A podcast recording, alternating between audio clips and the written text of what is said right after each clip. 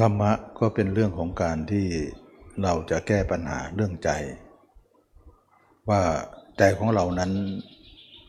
มีปัญหานะมีปัญหาก็คือว่าใจของเรานั้นก็เรียกว่า สกปรก แล้วก็คุมคุมไม่ได้นะสกปรกด้วยกิเลสต่างๆ แล้วก็คุมไม่ได้ ก็เคยบอกไว้แล้วว่า ใจของเรานั้นกับกิเลสนั้นไม่ใช่สิ่งเดียวกัน เดิมทีจิตเราใจของเรานั้นไม่มีกิเลส แต่กิเลสเกิดทีหลังนะก็เหมือนว่าเดิมทีผ้าผืนนั้นเป็นผ้าบริสุทธิ์ แต่มนทินของผ้านั้นเกิดทีหลัง ผ้าจริงสกปรกอยู่นะเดิมทีน้ำนั้นบริสุทธิ์ แต่ตอนหลังมาแล้ว น้ำนั้นสกปรกน้ำบริสุทธิ์เกิดมาก่อน แต่สกปรกเกิดทีหลัง เดิมทีใจของเรานั้นบริสุทธิ์นะแต่กิเลสเกิดทีหลังจึงสกปรกอยู่ ด้วยกิเลสอนันต์กิเลสกับจิตไม่ใช่สิ่งเดียวกัน แต่อาศัยกันและกันอยู่ ผ้ากับพึงเปื้อเพื่อนนั้นไม่ใช่สิ่งเดียวกัน แต่อาศัยกันและกันอยู่ น้ำกับสิ่งปลอมปนนั้นไม่ใช่สิ่งเดียวกัน แต่อาศัยกันและกันอยู่ เราจะเห็นได้ไหมว่า สิ่งทั้งสองนี้ไม่ใช่สิ่งเดียวกัน แต่เขาอาศัยกันและกันอยู่ อันนี้ก็เป็นเรื่องของการเปรียบเทียบนะว่าจิตเรากับกิเลสนั้นไม่ใช่สิ่งเดียวกัน เหมือนผ้ากับสิ่งเปื้อน เหมือนน้ำกับสิ่งปลอมปน ไม่ใช่สิ่งเดียวกัน แต่ละคนกันอยู่ กิเลสเรากับจิตเรากับกิเลสเราเป็นอย่างไร หลายคนอาจจะมองถึงว่า จิตเรากับกิเลสเรานั้น อันไหนตัวจิต อันไหนตัวกิเลส เราจะแยกได้ไหม เราจะเข้าใจได้อย่างไร ก็ขอบอกว่า จิตเรานั้นคือจิต แต่อารมณ์ของจิตนั้น คือกิเลส แสดงว่าอารมณ์นั่นแหละคือกิเลสของจิต จิตกับอารมณ์นั้นไม่ใช่สิ่งเดียวกันนะไม่ใช่สิ่งเดียวกัน แต่อาศัยกันและกันอยู่ ก็ขอให้นักปฏิบัติให้เข้าใจว่ากิเลสเรากับ จิตนั้นเราจะแยกได้อย่างนี้ว่า จิตเราเป็นธรรมชาติที่ไม่ไปไม่มา ไม่เคลื่อนไหวไปไหน เป็นปะทะธรรมชาติที่ตื่นรู้อยู่ แต่อารมณ์นั้นเป็นของที่ไปที่มานะเป็นการไปการมา เป็นของที่ทำให้จิตนั้นเคลื่อนตัวอยู่ สิ่งใดที่ทำให้จิตเคลื่อนตัวอยู่ สิ่งนั้นคือกิเลส ฉะนั้นกิเลสก็คือสิ่งที่ทำให้จิตเคลื่อนนั่นเอง ต้องเข้าใจอย่างนี้นะว่า การเคลื่อนตัวของจิตนั้นเพราะมีกิเลส เช่นเดียวกับว่า การเคลื่อนตัวของรถนั้น เพราะมีน้ำมันถ้าน้ำมันไม่มีรถก็เคลื่อนตัวไม่ได้ เพราะน้ำมันเป็นเชื้อเพลิงของรถ การไม่มีน้ำมัน รถก็ไม่วิ่ง เมื่อมีน้ำมันเมื่อใดรถก็วิ่ง เมื่อมีน้ำมันอยู่ ตะเกียงย่อมติดอยู่ ไฟย่อมลุกอยู่ ถ้าน้ำมันหมด ไฟนั้นตะเกียงนั้นก็ดับไป เราเห็นไหมว่า ไฟนั้นคือจิต ไฟนั้นคืออารมณ์ น้ำมันคือเชื้อมันนะ จิตเราเนี่ยคิดอยู่ วิ่งอยู่ปรุงแต่งอยู่ เพราะเรามีกิเลส ถ้าคนหมดกิเลส จิตนั้นก็ไม่ได้คิด ไม่ได้นึกอะไร นิ่งอยู่นะนิ่งอยู่ไม่ได้เคลื่อนไหวอะไรทั้งสิ้น จึงเป็นที่มาของว่า นิพพานเป็นธรรมชาติที่ไม่มีการไป ไม่มีการมา เป็นธรรมชาติที่สงบระงับ ทีนี้เราจะนักเราทุกคนจะคิดว่าเราจะทำกรรมฐาน เราจะศึกษาพระธรรมคำสอนพระเจ้านั้น เพื่อไปสู่มรรคผลนิพพาน แต่เราต้องเข้าใจว่านิพพานคืออะไร จิตเราคืออะไร กิเลสเราคืออะไรตรงไหน ถ้าเราไม่รู้จิตไม่รู้กิเลสเราจะไปสู่นิพพานได้อย่างไร ถ้าเราไม่รู้ผ้าไม่รู้สิ่งเปื้อนของผ้า เราจะซักล้างได้อย่างไร อย่างนี้แหละนะอันนี้ก็เป็นเรื่องที่การเข้าใจพื้นฐาน การเข้าใจพื้นฐานนะการเข้าใจพื้นฐานของเราที่ถูกต้อง เราชื่อว่าเป็นผู้กำหนดรู้ในสิ่งที่เรามีอยู่ และจะสาวไปสู่การที่ เราจะทำอะไรที่ยิ่งยิ่งกว่านั้น อันนี้เราจะเราก็คิดว่า เราทุกคนได้มาศึกษาพระธรรมคำสอนนั้น เรามาเรียนรู้สิ่งที่เป็นจริงในในชีวิตของเรา แล้วก็อีกอย่างหนึ่งเขาเรียกว่าทำอันเป็นที่เราควรกำหนดรู้อย่างหนึ่งก็คือว่า รูปประธรรมนามธรรมนะ รูปธรรมนามธรรมเป็นอย่างไร รูปธรรมก็คือสิ่งที่จับต้องได้ ปรากฏได้ สัมผัสได้ มีความรู้สึกที่เคลื่อนไหวได้อยู่ ก็คือร่างกายนี้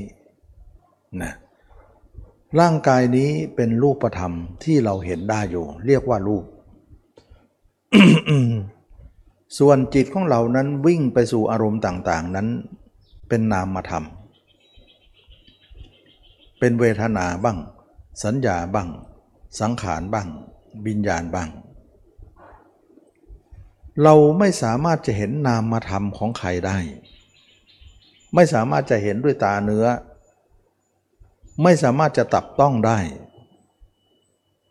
เราเคยเห็นความคิด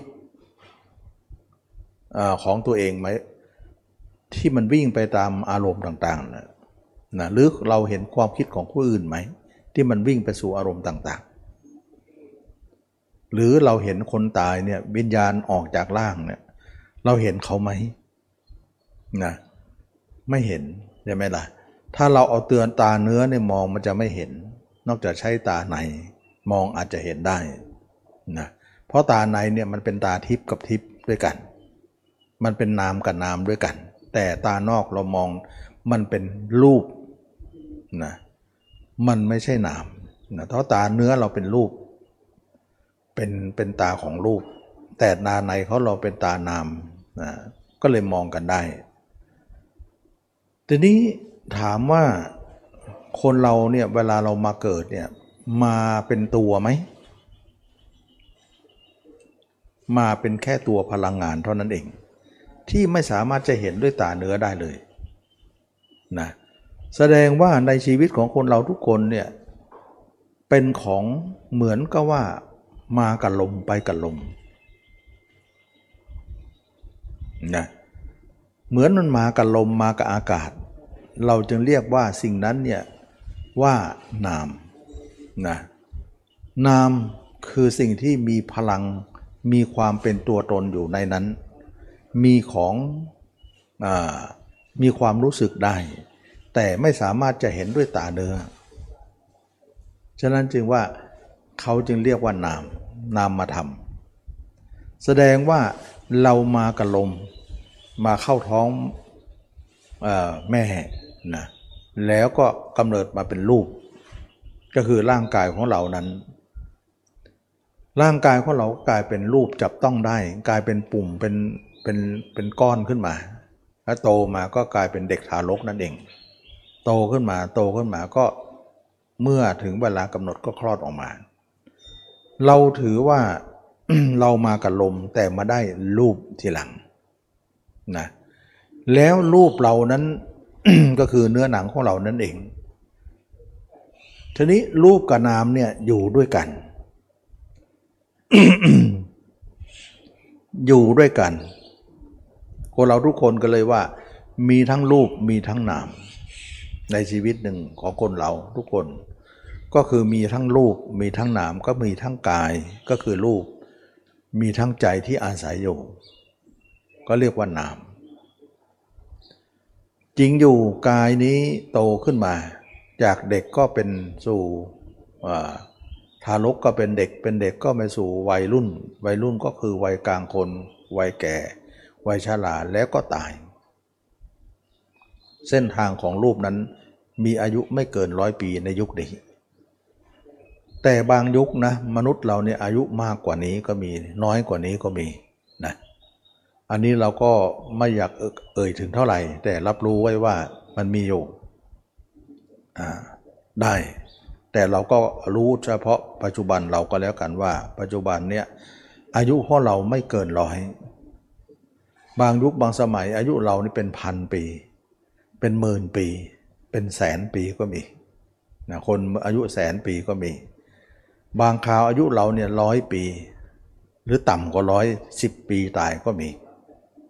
นะอันนี้ก็แล้วแต่ยุคการสมัย แต่ว่ายุคเราเนี่ยเขาเรียกว่าเกณฑ์ร้อย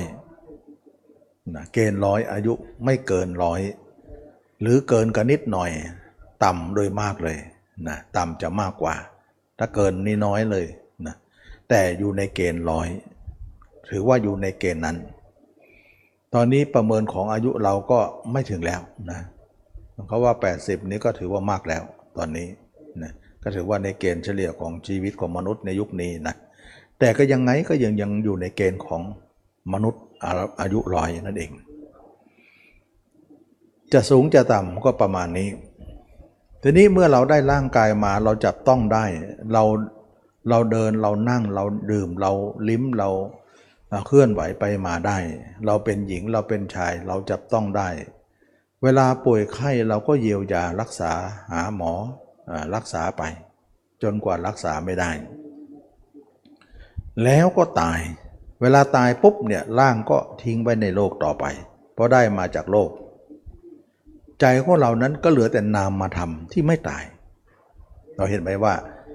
ใจของเรานั้นเป็นแค่พลังงานตัวหนึ่ง เราจะเรียกว่าพลังงานก็ได้นะพลังงานที่ไปและมา มีการไปการมา การมาเกิดแล้วก็ตายแล้วก็พลังงานนี้ก็ไม่ตายนะไม่สามารถจะไหม้ด้วยไฟ ไม่จะไม่สามารถจะไหลไปกับน้ำ ไม่สามารถจะสลายกับพื้นดิน ถ้าร่างกายนั้นเราฝังไปในพื้นดินเนี่ยมันก็ไม่สลาย มันไม่ไหม้ไปกับไฟ ถึงไฟไหม้มันก็ไม่ไหม้ด้วยไหม้แต่ร่างกายเรานะไหลไปกับน้ำมันก็ไม่ไหลด้วย มันก็ไปแค่ลม เพราะอะไร เพราะมากับลม ไปกับลม ถ้าถามว่าจริง ๆ แล้วชีวิตของเราจริง ๆ มันอยู่ตรงไหน อยู่ตรงจิตตรงนั้นนะ แสดงว่าเขาเรียกว่าชีวิตจิตใจ เข้าใจไหม จิตนั่นแหละคือชีวิตแท้จริงของเรา แสดงว่าร่างกายเนี่ยเขาเรียกว่าชีวิตตินรี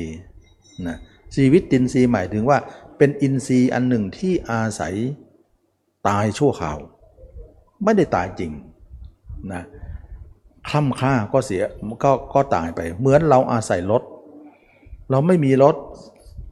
หารถมาขี่นะขี่ไปขี่ไปอายุนานมากนานมาก หรือเสื้อผ้าที่เราสวมใส่ก็ดี ถึงเวลาหนึ่งนะต้องปลดระหว่าง เพราะอะไร เพราะมันเก่าคล่ำคล้าชราแล้ว แต่เรายังเป็นคนเดิมอยู่ เสื้อผ้าอาภรณ์เราก็เปลี่ยนไปซะแล้วตัวเราก็ยังเหมือนเดิม แสดงว่ามันเป็นเครื่องใช้ใช่ไหม ใช่แล้วนะ ถ้าเราตีอย่างอื่นเป็นเครื่องใช้เนี่ยรู้สึกว่าเออเราตีได้นะรถเป็นของใช้บ้านเป็นของใช้เสื้อผ้าอาภรณ์เป็นของใช้ อะไรเป็นของใช้เราทำใจได้ แต่ถ้าร่างกายเราเป็นของใช้เนี่ยรู้สึกว่าแม่เราทำใจยากนะนะคนเราก็คิดอย่างนี้ว่า มันจะเป็นของใช้เหมือนกับเสื้อผ้าอย่างนั้นเลยเนี่ยหรือว่ารถลาอย่างนั้นเลยเนี่ยมันรู้สึกว่ามันยังไงยังไงอยู่ เพราะอะไร เพราะมันใกล้ชิดมากกับตัวเอง อย่างอื่นมันอยู่ห่างไปหน่อยนะฉะนั้นจึงว่านักปฏิบัติจึงเห็นว่าเราทุกคนนั้นมากับลมไปกับลม จิตของเรานั้นที่แท้จริงนั้นชีวิตเราจริง ๆ คือนามธรรมเท่านั้น ไม่ใช่รูปธรรมนี้นะ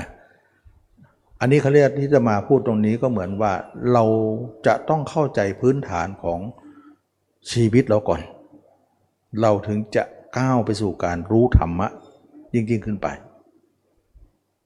อันนี้ก็หมายถึงว่าเราจะต้องมารู้พื้นฐานสถานะเดิม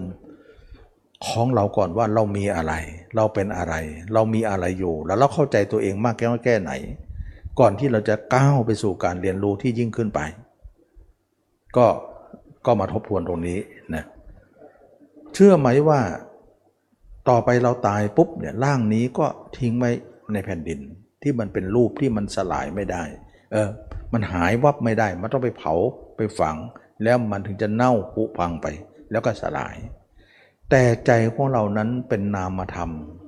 มันออกจากร่างไปแล้ว เช่นเดียวกับกอตอนมาเกิด มันมาจากที่อื่นมาแล้วมาหาร่างมาเข้าร่าง แล้วตายมันก็ออกจากร่างไป การไปการมาของมนุษย์เราหรือว่าหมู่สัตว์ทั้งหลายไม่ว่าเทวดาสัตว์เดรัจฉานทั้งหลายเป็นอย่างนี้หมดเลย เขาเรียกว่าหมู่สัตว์ท่องเที่ยวอยู่นะเรามนุษย์ด้วยสัตว์เดรัจฉานด้วยเทวดาด้วยพระผมด้วย ถึงพรมโลกเลยนะ แต่เขากายทิพย์เรากายหยาบ แต่เป็นสภาพเดียวกัน นะมนุษย์เรานี่อายุร้อยหนึ่งเทวดาอาจจะอายุพันหนึ่งหมื่นหนึ่งพันหนึ่งหมื่นหนึ่งแสนปีก็ได้พระผมก็จะอัดหลายแสนปี แต่ก็ทำนองเดียวกันหมดเลย จะอายุมากจะอายุน้อย แต่ก็เป็นกลไกเดียวกันนะถึงเขาจะเป็นร่างทิพย์ร่างที่ไม่ใช่เนื้อหนังของเรา แต่ ก็อันเดียวกันก็เหมือนเนื้อหนังของเรา มีอายุมีการหมดได้ การสลายได้นะเราเนี่ยเรียกว่ามนุษย์นะคนที่เป็นร่างทิพย์เรียกว่าอะมนุษย์นะอะมนุษย์ก็เป็นลักษณะเดียวกัน แล้วอะมนุษย์กับมนุษย์ก็ถ่ายเทกันได้ เราเนี่ยเป็นมนุษย์เนี่ยเราอาจจะเป็นร่างหยาบ ถ้าตายเราเป็นเทวดาเราก็จะเป็นร่างทิพย์นะ ต่อมานี่เป็นเทวดาแล้วกลับมาเป็นมนุษย์ก็กลับมาร่างหยาบได้อีก ซึ่งภพภูมิทั้งหมดจำแนกกันได้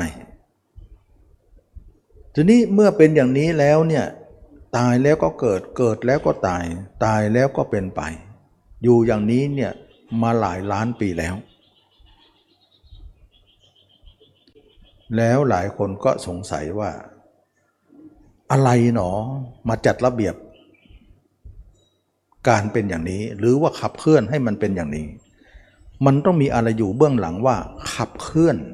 ให้วงจรมันอยู่อย่างนี้เช่นว่าเรามาเนี่ยมากับลมนะ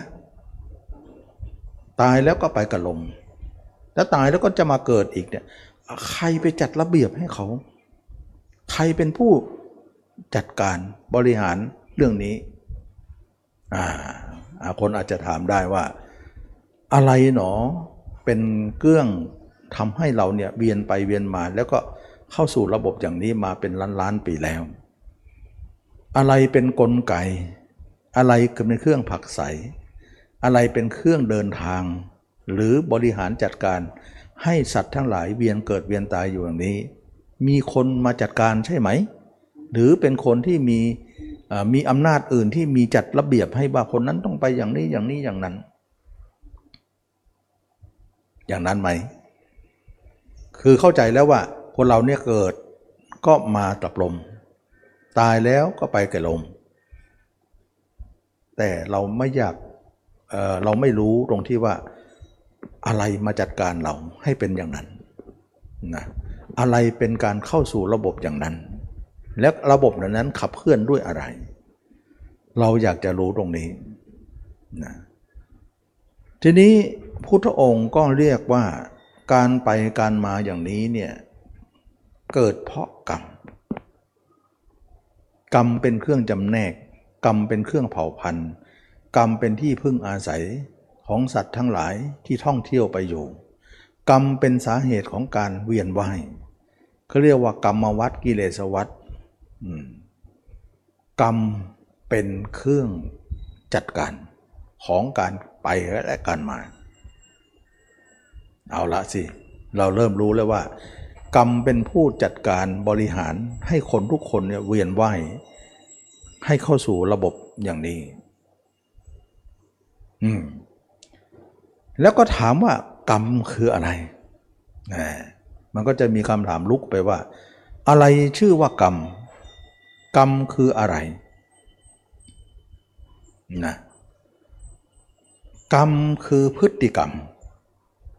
นะกรรมแปลว่า พฤติกรรม หรือกิจกรรม เช่นเรามีงานอะไรเขาเรียกว่า มีกิจกรรมอะไรบางอย่างใช่ไหมล่ะคือต้องมีงานทำนั่นเอง แล้วก็เวลาทำก็มีพฤติกรรมในกิจกรรมอันนั้น พฤติกรรมแปลว่าความประพฤติ กิจกรรมคือข้อ ข้อของงานที่ว่างานจะต้องมีขึ้นมา แล้วก็เราก็ทำพฤติกรรมในการกิจกรรมนั้น ตามกิจกรรมนั้น อันนี้ก็เรียกว่ากรรม แปลว่าการกระทำถ้าแปลเป็นไทยก็เรียกว่า กรรมคือการกระทำทีนี้เรามาดูซิว่าในชีวิตของเราเนี่ยกระทำอะไรไว้ หรือกระทำอะไรอยู่ ถ้าบอกว่ากรรมเป็นเครื่องตัวบริหารจัดการ กรรมเป็นตัวขับเคลื่อน กรรมเป็นเครื่องที่พึ่งอาศัยกรรมเป็นที่จำแนกสัตว์ทั้งหลาย ให้เกิดดีชั่ว แล้วเวียนว่ายตายเกิด หรือกรรมวัดท่านี้กรรมเหล่านั้นเนี่ยเราจะรู้จักได้อย่างไรว่าเรามีกรรม หรือเรากำลังอยู่ในกฎของกรรม กรรมแปลว่า พฤติกรรม แล้วปัจจุบันนี้เรามีพฤติกรรมอะไร เรามีพฤติกรรมกรรมอยู่สามประการนะจงรู้เถอะว่า เรามีพฤติกรรมอยู่สามประการสามประการคืออะไรสามประการก็คือว่าหนึ่งจิตเรามักจะคิดไปเรื่องโน้น เรื่องนี้เรื่องนั้นเรื่องนั้นอยู่ตลอด จิตเราคิดไม่หยุด ทุกคนเข้าใจไหมว่า จิตทุกนาทีของจิตมันคิดอยู่ตลอดนั้น เราเรียกการคิดหรือการไปของจิตนั้นเป็นว่ามโนกรรม ทุกคนเข้าใจไหมว่า ทุกคนเนี่ยจิตมันไม่ได้หยุดเลย คิดนนคิดนี่คิดนนคิด นี่แหละคือกรรมอันหนึ่งแล้วนะฉะนั้นใครจะปฏิเสธได้ว่าเราไม่มีกรรม เราทุกคนมีกรรมเป็นของตัวเอง เป็นของเผ่าพันธุ์ เป็นที่พึ่งอาศัย พฤติกรรมนั้นคือทางจิตนี่เอง เรียกว่ามโนกรรม ฉะนั้นเราทุกคนเนี่ยถูกกรรมตัวนี้ขับเคลื่อนอยู่ เรียกว่ามโนยมยมยมเข้าใจไหมว่า ทุกคนทุกคนเนี่ยไปตามกรรมจริง ๆ เพราะว่าอะไรไปตามความคิดนั่นเอง เราพูดง่ายว่าเออความคิดมันคิดเรื่อยเลยนั่นแหละคือกรรม แล้วคิดยังไม่พอนะ คิดแล้วยังไม่พอ มันยังเรียกกายนี้ให้ทำตามที่สิ่งที่คิดนั่นอีก ว่า เอ้ย เราอยากได้สิ่งนี้นะเจ้าจงจัดการหน่อยสิกายก็ไปทำตามเขาเรียกกายกรรม พูดอยากจะด่าคนนี้ปากพูดหน่อยสิปากก็เลยด่าตาม เรียกว่าวจีกรรม เห็นไหมกรรมเกิดแล้ว ไอ้ใจนั่นนะมันคิดอยากจะโต้ตอบคนนี้หน่อย ใช้วาจาบอกให้จัดการหน่อยสิกายวาจาคือผู้รับใช้ ใจเป็นหัวหน้า เข้าใจไหมฉะนั้นทุกคนกรรมนี่เองขับเคลื่อน ของลานเวียนว่ายนะแสดงว่าเราทุกคนไปตามกรรมมาตามกรรม ไปตามลมมากับลมไปกับลม เพราะมีกรรมเป็นเครื่องจำแนก ทีนี้มันมีตรงนี้ว่ากรรมนี้เองเป็นทำให้เกิดเป็นกรรมวัฏทำให้เราเวียนว่ายตายเกิด อยู่ในวัฏสงสารมาช้านาน เพราะกรรมของเรานั่นเองทำให้เราเป็นอย่างนั้น ถ้าอย่างนั้นเราอยากจะพ้นทุกข์ อยากจะไม่เบียนว่ายตายเกิด ไม่อยากมากับลมไปกับลม มีทางเดียวต้องหยุดกรรมอันนี้ซะทำลายกรรมตรงนี้ให้หมดไปซะ เรียกว่าสิ้นกรรม แล้วเราจะหยุดการท่องเที่ยวทันทีเลย นั่นคือนิพพาน นิพพานคือการหมดกรรม สิ้นกรรม จิตไม่มีการไปกันมาแล้ว กายวาจาก็ไม่มีการไปกันมาอะไร เป็นแค่เพียงกิริยาเท่านั้นเอง นี่คือการที่เราแก้ปัญหาว่า ตราบใดจิตยังคิดอยู่ เราก็ต้องไปเกิดตายอยู่ เกิดตายเกิดตายอยู่ เวียนว่ายอยู่ ถ้าเมื่อใดจิตนี้หยุดคิด เราก็จะเป็นชาติสุดท้ายเลย ตายแล้วไม่ต้องมาเกิดแล้ว ไม่เข้ามาสู่ระบบแล้ว แสดงว่ากรรมขับเคลื่อนเราเอง เราเองขับเคลื่อนเราเอง นั่นเองนะสมมติว่าคนนี้เกิดมา แล้วก็คิดโน่นคิดนี่เพราะอะไร เพราะเขาเอาตาให้ไปเห็นอันโน้น เอาหูให้ไปได้ยินอันโน้นจมูก ได้กลิ่นลิ้นได้รสกายถูกต้องสัมผัสใจไปหาอารมณ์ มันก็คิดตั้งแต่เด็ก คิดเด็กๆเด็กๆมาเนี่ยเด็กยังไม่มีความคิดอะไรมากมาย ก็เอาไปสอนหนังสือให้มันคิดมากๆซะเอาหนังสือเอาเอาข้อ เล่าเรียนให้มันเรียนหนังสือจนมันคิดตั้งแต่เด็กอะโตมาก็คิดไม่หยุดคิดมาก เรียนหนังสือให้มากๆคิดให้เยอะๆ มันก็กลายเป็นมหาศาลหรือความคิดของเราหนานแน่นไปหมดเลย แล้วก็คิดไปถึงวันตาย ตายปุ๊บมันคิดอะไรค้างอยู่มันเดินทางต่อเลย ไปเกิดใหม่อีก ฉะนั้นความคิดเราหาเข้ามาหาเข้ามา สะสมความคิดมามากมาย จนล้นจิตเลย จิตนี่มีแต่คลังแห่งความคิด เป็นมหึมา นั่นเขาเรียกว่าความเหนียวแน่น ความหนาแน่น ความจมอยู่ในสิ่งที่เวียนว่ายตายเกิด เพราะเราสามารถจะมามากับลมแล้วมาได้ล่าง และต่อไปล่างเราตายปุ๊บกลายเป็นลมต่อไป เดี๋ยวก็มาได้ล่างอีก เรารู้สึกว่าอยู่ทั้งมนุษย์และอมนุษย์ ไปไปมามาด้วยกัน ก็ไม่ได้หมายถึงตันตายจะเป็นการจบสิ้นของชีวิตก็หาไม่ ก็บอกว่าข้างกายเป็นของใช้ไง เหมือนเสื้อผ้าอาภรณ์เหมือนรถเหมือนลาเหมือนบ้าน ร่างกายเราก็เหมือนของใช้อันหนึ่ง ใช้แล้วมันค่ำค่าก็ตายไป แต่ใจนั้นหาได้ตายไหมนะแต่เราก็ทำใจยากว่าร่างกายเราเป็นของใช้เนี่ยไม่ทำใจยากจริงนะ มันเป็นเหมือนของเราทีเดียวนะมันเป็นความรู้สึกอย่างนั้น ทีนี้กลไกของจิตที่คิดอย่างนี้เนี่ยเขาเรียกว่ากรรมทำยังไงเราจะหยุดกรรมอันนี้เสีย นี่คือที่มาของการหยุดการเวียนว่ายตายเกิด เรียกว่าการหยุดนี้เรียกว่านิพพานพุทธเจ้าสอนให้คนเราทุกคนเนี่ยให้เข้าสู่นิพพานก็คือตรงนี้ นะทีนี้เมื่อเป็นอย่างนี้แล้วนักปฏิบัติเริ่มเข้าใจเลยว่าอ๋อคนเราเนี่ยเวียนว่ายตายเกิดมาเป็นอย่างนี้ไปกับลมมากับลม แล้วก็อยู่อย่างนี้เป็นล้านล้านๆปีแล้ว เราถูกขับเคลื่อนด้วยกรรม กรรมคือความคิด ความคิดคือมโนกรรม และความคิดนี้เองเป็นกรรมของคนเราทุกคน ถ้าเราจะหยุดการเวียนว่ายตายเกิด หยุดการมาเที่ยวมามาท่องเที่ยวอะไรอีกแล้ว ไม่มาเวียนว่ายตายเกิดมาแล้วก็ต้องมาแก่มาเจ็บมาตาย มาแล้วก็มาทำสงครามกัน มาแล้วก็มามีโรคระบาดกัน มาแล้วก็ต้องมาป่วยมาไข้อายุไม่มากก็ต้องตายกัน ไม่ถูกคนอื่นฆ่า ก็เชื้อโรคก็ฆ่าเรา ความแก่ชราก็มาฆ่าเราเอง ไม่มีใครรอด แม้แต่คนรักษาคนอื่นให้หาย คนนั้นก็ต้องตายอยู่ดี นะหมอเนี่ยรักษาคนอื่นได้หมดแหละเดี๋ยวหมอก็ต้องตาย ก็ไม่ได้ว่ายืนยืนยืนยงอยู่ชั่วนิรันดรที่ไหนนะไม่มีใครที่จะรักษาได้จริง แม้แต่คนรักษาคนอื่นก็ถึงข่าวที่จะต้องตาย เท่าเทียมกันหมดเลย มนุษย์เราพยายามที่จะแก้ปัญหานี้ตลอดโดยความรู้สึกของมนุษย์เอง เช่นว่า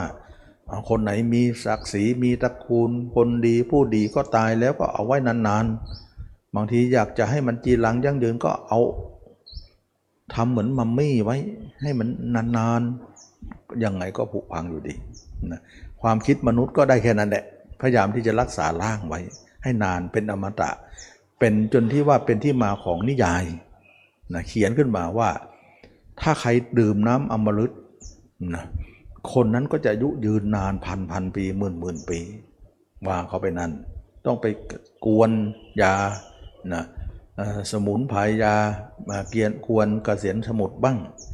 หรือแม้แต่ว่านิทานหรือเขียนขึ้นมาเป็นเรื่องเป็นราวว่า ถ้าจะไม่ให้ตายต้องถอดกล่องดวงใจไว้ที่ใดที่หนึ่ง แล้วจะไม่ตาย โน่นว่าไปก็กลายเป็นที่มาของหลายเรื่องหลายราวที่มา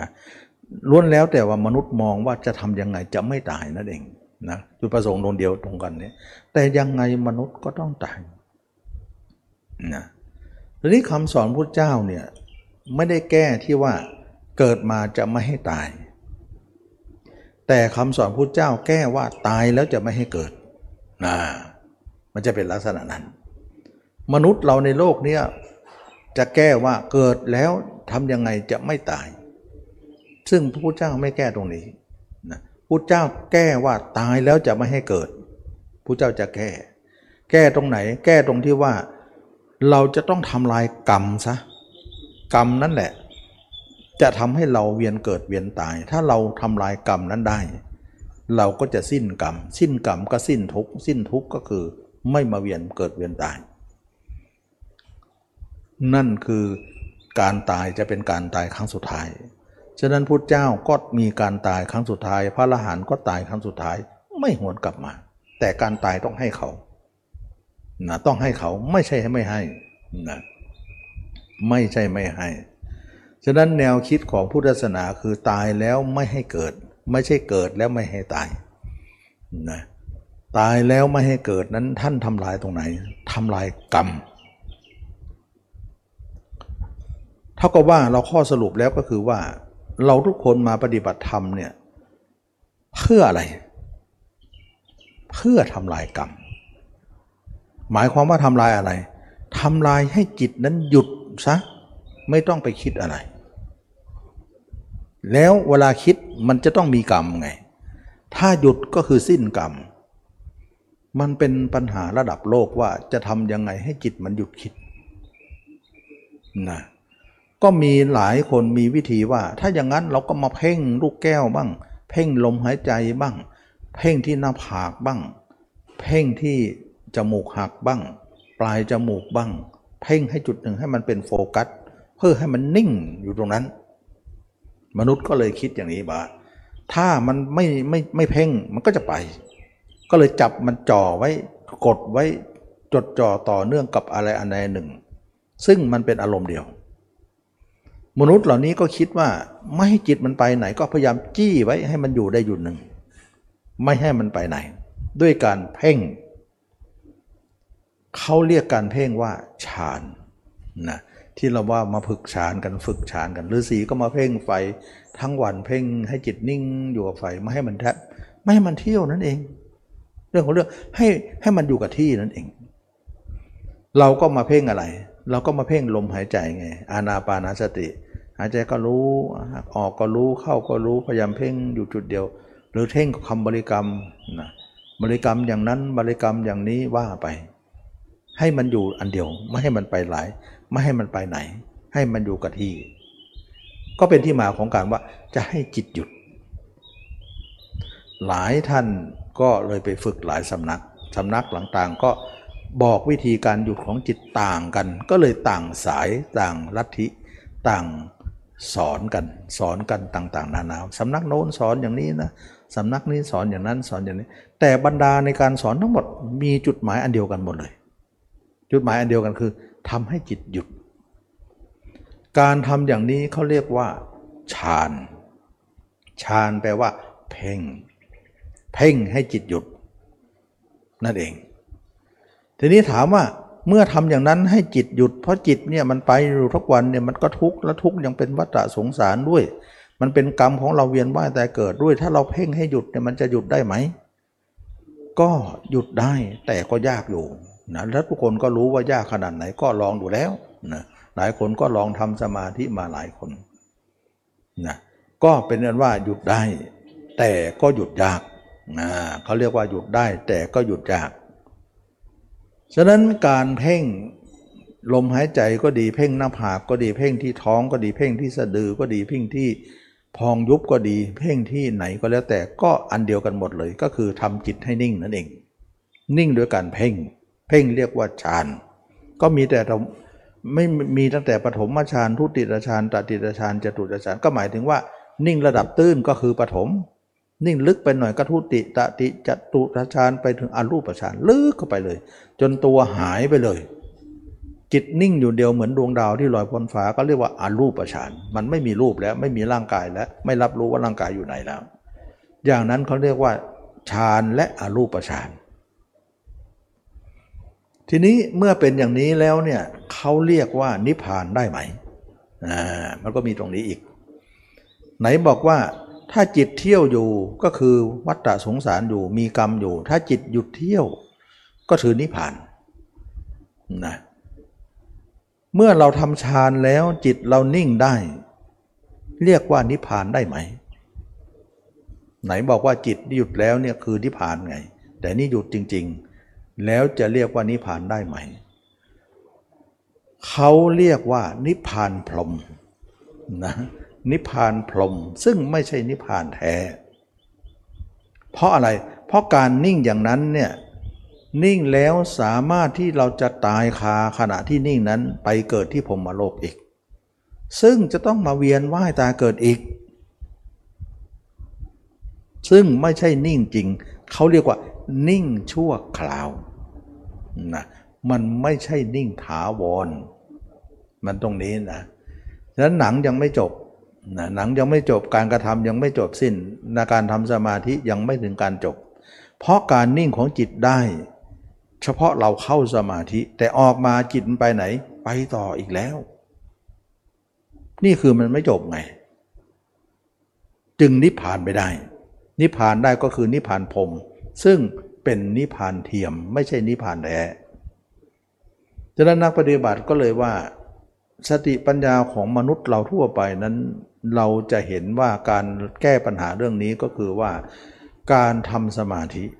ฉะนั้นหลายคนก็มาฝึกสมาธิกัน ก็ประประสบพบเจอว่าสมาธินั้นคือการเพ่งจิตให้นิ่งลงไป จริงอยู่เรานิ่งได้ แต่มันนิ่งชั่วขณะ ชั่วครั้งชั่วคราว ไม่ใช่นิ่งถาวร นิ่งได้ตอนเข้าสมาธิออกมาจิตก็ไม่ได้นิ่งแล้ว จิตก็ไปอย่างเดิมอีก จึงเรียกว่านิพพานไม่ได้นะนิพพานไม่ได้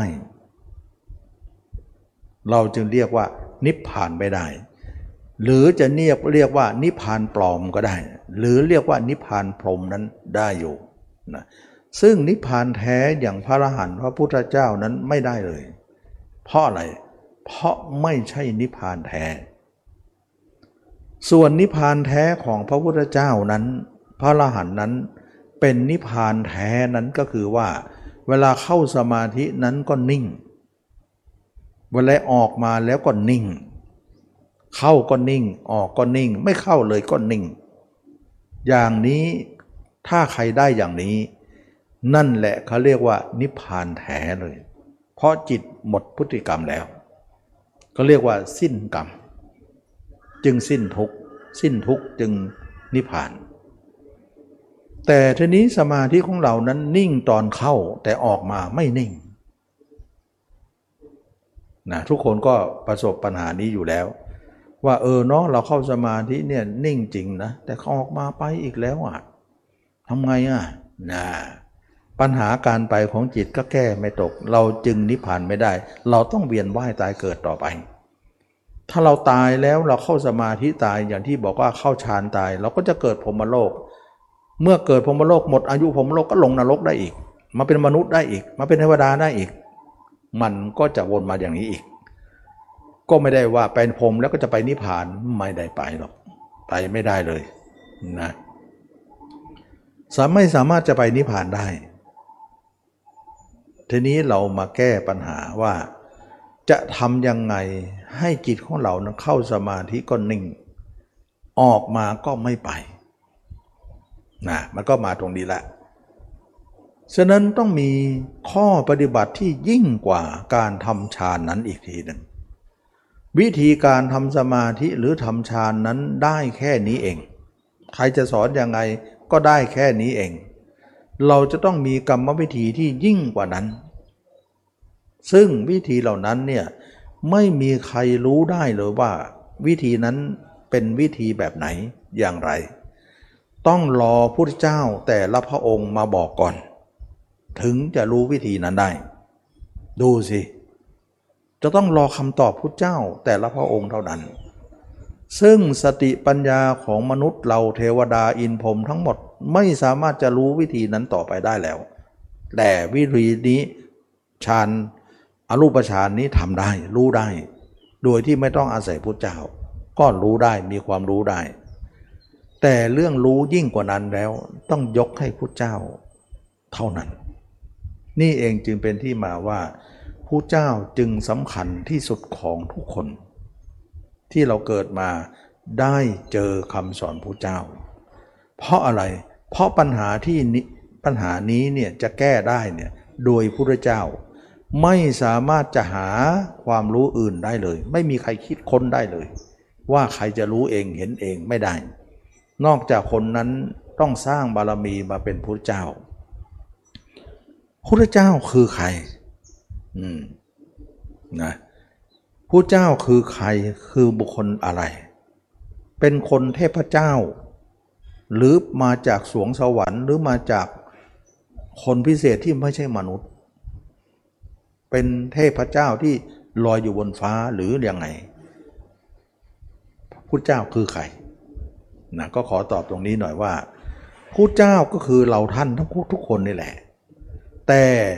ปาถนาที่จะสร้างบารมีเป็นพุทธเจ้าฉะนั้นพลทุกคนเนี่ยอยู่ในโลกนี้เนี่ยสามารถจะตั้งปณิธาน ปรารถนาและสร้างบารรมีไป จนกว่าจะเต็ม แล้ววันหนึ่งก็จะไปเป็นพุทธเจ้านี่เอง ซึ่งพุทธเจ้าไม่ได้เทพเจ้า ไม่ใช่อยู่สวงสวรรค์ไม่ใช่อยู่ลอยอยู่บนฟ้าพุทธเจ้าเป็นมนุษย์เหมือนเรา มีสถานที่ประสูติตรัสรู้ปรินิพาน มีพุทธมารดาบิดา มีสถานที่ประสูตรนะทุกอย่างมีหมดเลยหลักฐานตอนนี้ก็ยังเห็นอยู่นะ ฉะนั้นพุทธเจ้าไม่ใช่เทพเจ้าพุทธเจ้าคือบุคคลหนึ่งที่มีบุญบารมีมากที่สร้างมาตามลำดับ แล้วเต็มแล้วแล้วมาตัดสรู้แล้วตัดสรู้ที่มนุษย์เท่านั้น ไม่ตัดสรู้ที่สวรรค์ แล้วพระพุทธเจ้ามีเนื้อหนังอย่างเรา มีอาการ 32 ดังเรา แต่ก็จะพิเศษตรงที่รูปลักษณ์หน่อย ว่าเป็นผู้มีบุญวาสนามาเกิดก็ต้องมีรูปลักษณ์ที่สวยงาม หรือมีอะไรที่เขาเรียกว่า เป็นบุคคลที่มีบุบุลักษณะ 32 ประการที่ที่ดีนั่นเอง แล้วจับต้องได้มีเนื้อหนังมีเลือดมีเนื้อเหมือนเรานะแต่เป็นผู้มีปัญญาบารมี รู้เรื่องแก้ปัญหาเรื่องนี้ แล้วมาตัดสรู้เพื่อจะมารู้สิ่งนี้คำตอบนี้ อันนี้ก็ขอให้เข้าใจว่า เราคือมนุษย์พุทธเจ้าก็คือมนุษย์ที่มีบุญ เราเป็นผู้ไม่ไม่ค่อยจะมีบุญ นะเป็นบุคคลธรรมดาที่บุญน้อยๆนะรอคำสอนพุทธเจ้าที่จะมาบอกเราว่า จะทำยังไงให้จิตเนี่ยเข้าสมาธิก็นิ่งออกมาก็นิ่ง แล้วก็เลิกไม่คิดอีกแล้ว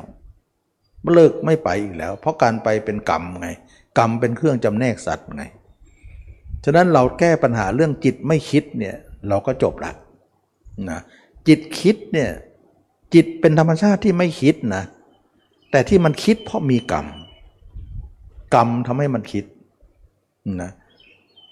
ฉะนั้นจิตกับความคิดคนละอย่างกัน แต่มันอยู่ด้วยกัน เหมือนผ้ากับสิ่งเปื้อเปื้อนอยู่ด้วยกัน แต่มันคนละอย่างกัน เหมือนน้ำกับสิ่งปลอมปนอยู่ด้วยกัน แต่ไม่เหมือนกัน จิตอยู่กับความคิด แต่จิตกับความคิดคนละอย่างกัน แต่อยู่ด้วยกัน ก็เคยเปรียบเทียบให้ฟังอยู่แล้ว ทีนี้เราจะเอาความคิดออกจากจิตซะก็เหลือแต่จิตอย่างเดียวที่ไม่มีความคิด เราจะเอามลทินออกจากน้ำซะก็เหลือให้น้ำอย่างเดียวที่บริสุทธิ์อยู่ เราจะเอาของปนมลทินออกจากผ้าซะให้ผ้านั้นขาวสะอาดอยู่ ผ้าไม่ต้องทำลาย แต่ทำลายมลทินของผ้าซะไม่ต้องทำลายน้ำแต่ทำลายปอมปนของน้ำซะไม่ทำลายจิต แต่ทำลายความคิดของจิตซะเข้าใจไหมนี่คือนิพพานนะ ตอนนี้เราเข้าสมาธิจิตนิ่งจริง แต่นิ่งตอนตอนเข้า เขาเรียกว่านิพานผมนิพานปลอมนะเพราะไปเกิดผมมาโลก แต่ออกมาจิตเราคิดอีกแล้ว จะห้ามมันก็ไม่หยุดแล้ว ห้ามมันก็ไม่อยู่แล้ว แล้วใครจะมาบอกวิธีเราได้ ก็คือพุทธเจ้าไงนะฉะนั้นพุทธเจ้าจะมาบอกตรงนี้ให้เราแก้ปัญหาเรื่องนี้ แล้วเมื่อท่านจะบอกคนอื่นได้ ท่านต้องสอนท่านก่อน ให้ท่านเนี่ยบรรลุธรรมก่อน ไม่ใช่ว่าไม่บรรลุแล้วมาสอน ท่านจะต้องแสดงความเป็นครูก่อนว่า ถ้าอย่างนั้นท่านต้องทำคนเดียวของท่านก่อนฉะนั้นเวลาท่านออกผนวดออกบวชค้นหาจัตรดำปั้นปันไปองค์เดียวนะไม่มีใครไปด้วยหรอกนะท่านก็ค้นแล้วท่านก็รู้ธรรมนี้ได้แล้ว แล้วก็ทบทวนธรรมนี้ ถึงสามครั้งนะเขาเรียกว่ามีปฏิวัติสามมีอาการ 32เออมีการ 12 มีปฏิวัติสามมีอาการ 12 ไม่บทไม่บริสุทธิ์หมดจดเพียงใด เรายังไม่ประกาศธรรมที่เราบรรลุได้ได้เมื่อนั้น แต่เมื่อใดเรามีปฏิวัติสามมีอาการ 12 บริสุทธิ์หมดจดเพียงใด เราถึงประกาศธรรมเราเมื่อนั้น ปฏิวัติสามแปลว่าอะไร ก็คือ ทบทวนธรรมที่ท่านบรรลุสามรอบนั่นเอง แต่ละรอบมีสี่อย่างนะก็คือทุกเหตุของทุกการดับทุกแล้วก็ข้อปฏิบัตินะเรียกภาษาบาลีเขาเรียกว่าทุกสมุทัยนิโรธมรรคสามรอบแต่แต่ละรอบมีสี่ข้อนะสามสี่เท่าไหร่สิบสองใช่ไหมล่ะ มีปฏิวัติสามมีอาการ 12ไง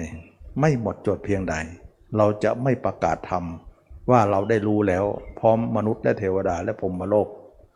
มารพรมทั้งหลาย แต่เมื่อเรามีการทบทวนอยู่สามรอบ มีปฏิวัติสามมีอาการ 12 หมดจดแล้ว เราถึงจะแสดงธรรมสิ่งที่มนุษย์อยากรู้ ทั้งหลายให้มนุษย์และเทวดาฟัง ก็เป็นที่มาของปฐมเทศนานั่นเอง อันนี้ก็ตมาก็จะ ชี้แจงให้เห็นว่าเราทุกคนเราจะมาแก้อาหาปัญหาอะไรเรา ปัญหาที่ว่าเราจะทำยังไงให้จิตเนี่ยออกจากความคิดซะความคิดกับจิตนี่เลิกกันซะจิตเราจะได้ไม่คิดอะไร ความคิดก็หายไปเลยทำลายไปเลย แล้วจิตเราก็อิสระแล้วไม่ไปไหนมาไหน เราก็จะเป็นชาติสุดท้าย และจิตเราไม่ต้องไม่ต้องทำลายทำลายความคิดของจิตเท่านั้น มันเราไม่ต้องทำลายผ้า ทำลายมลทินของผ้าเท่านั้น เราไม่ต้องทำลายน้ำแต่ทำลายสิ่งปลอมปนของน้ำเท่านั้น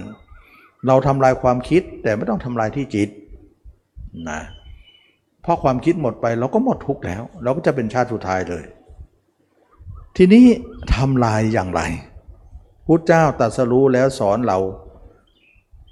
แล้วสิ่งที่สอนนั้นท่านสอนอย่างไร ให้เราแก้ปัญหาเรื่องนี้ตมาก็หยิบตรงนั้นมาสอนโยมอีกทีหนึ่ง ว่าเราจะต้องทำความเพียรอยู่สี่ข้อนะมันเป็นที่มาของตรงนี้ละ ความเพียรสี่ข้อนั้นคืออะไร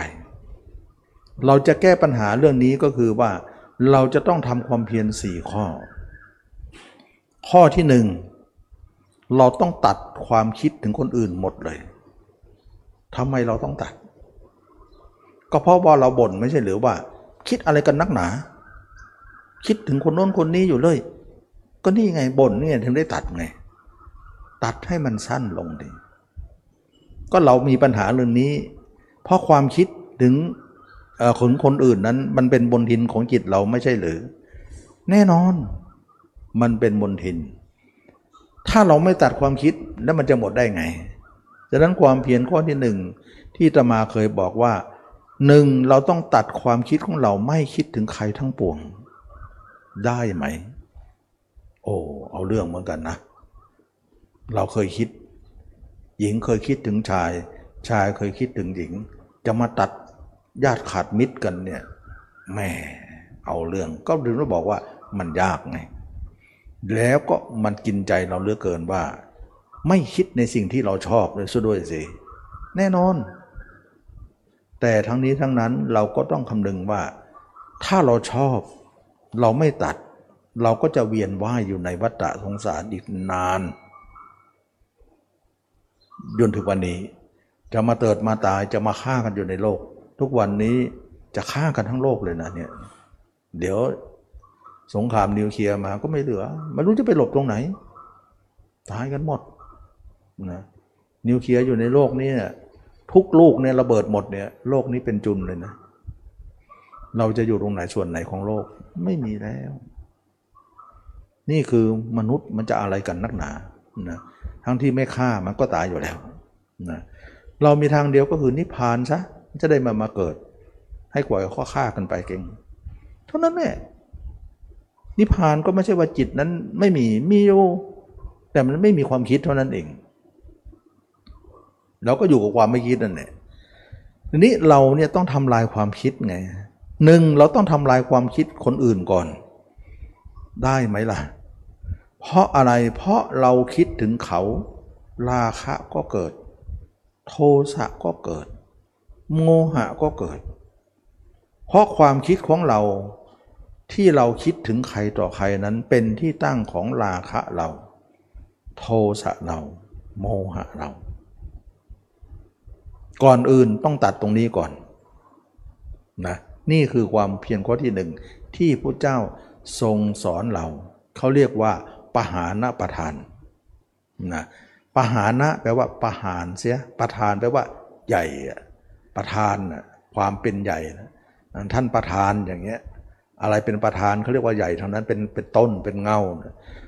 ปหานะประธานใช่ไหมว่าประธานความเป็นใหญ่ตรงนี้ซะนั่นเองเพราะอะไรใหญ่ ราคะใหญ่เหลือเกิน โทสะโมหะใหญ่กับเรา เป็นเรื่องใหญ่สำหรับเราเลยที่จะตัดเรื่องนี้ ก็แน่นอนว่าเราอยากจะออกก็ต้องอยากจะตัดนั่นแหละแต่มันเลือดในอกเหลือเกินที่ว่า ตัดยากใจมันอะไรอาวรก็อะไรอาวรนี่เองเราถึงได้เวียนเกิดเวียนตาย มันก็ต้องแลกเอาแหละนะเราจะอยู่ต่อไปหรือเราจะพ้นไปพ้นไปก็ต้องเด็ดขาดหน่อย ฉะนั้นจึงว่าเราบวกลบคูณหารแล้วต้องทำสงครามกับตัวเองซะแล้ว โอ้ยเราเคยคิดถึงคนนี้เราชอบคนนี้นะ เราผูกพันกับเขาจะให้ตัดไม่ให้คิดเหรอยอมตัดไม่ละยอมตัดได้ก็ไปได้ ยอมตัดไม่ได้ก็จมต่อไป มันอย่างนี้เอง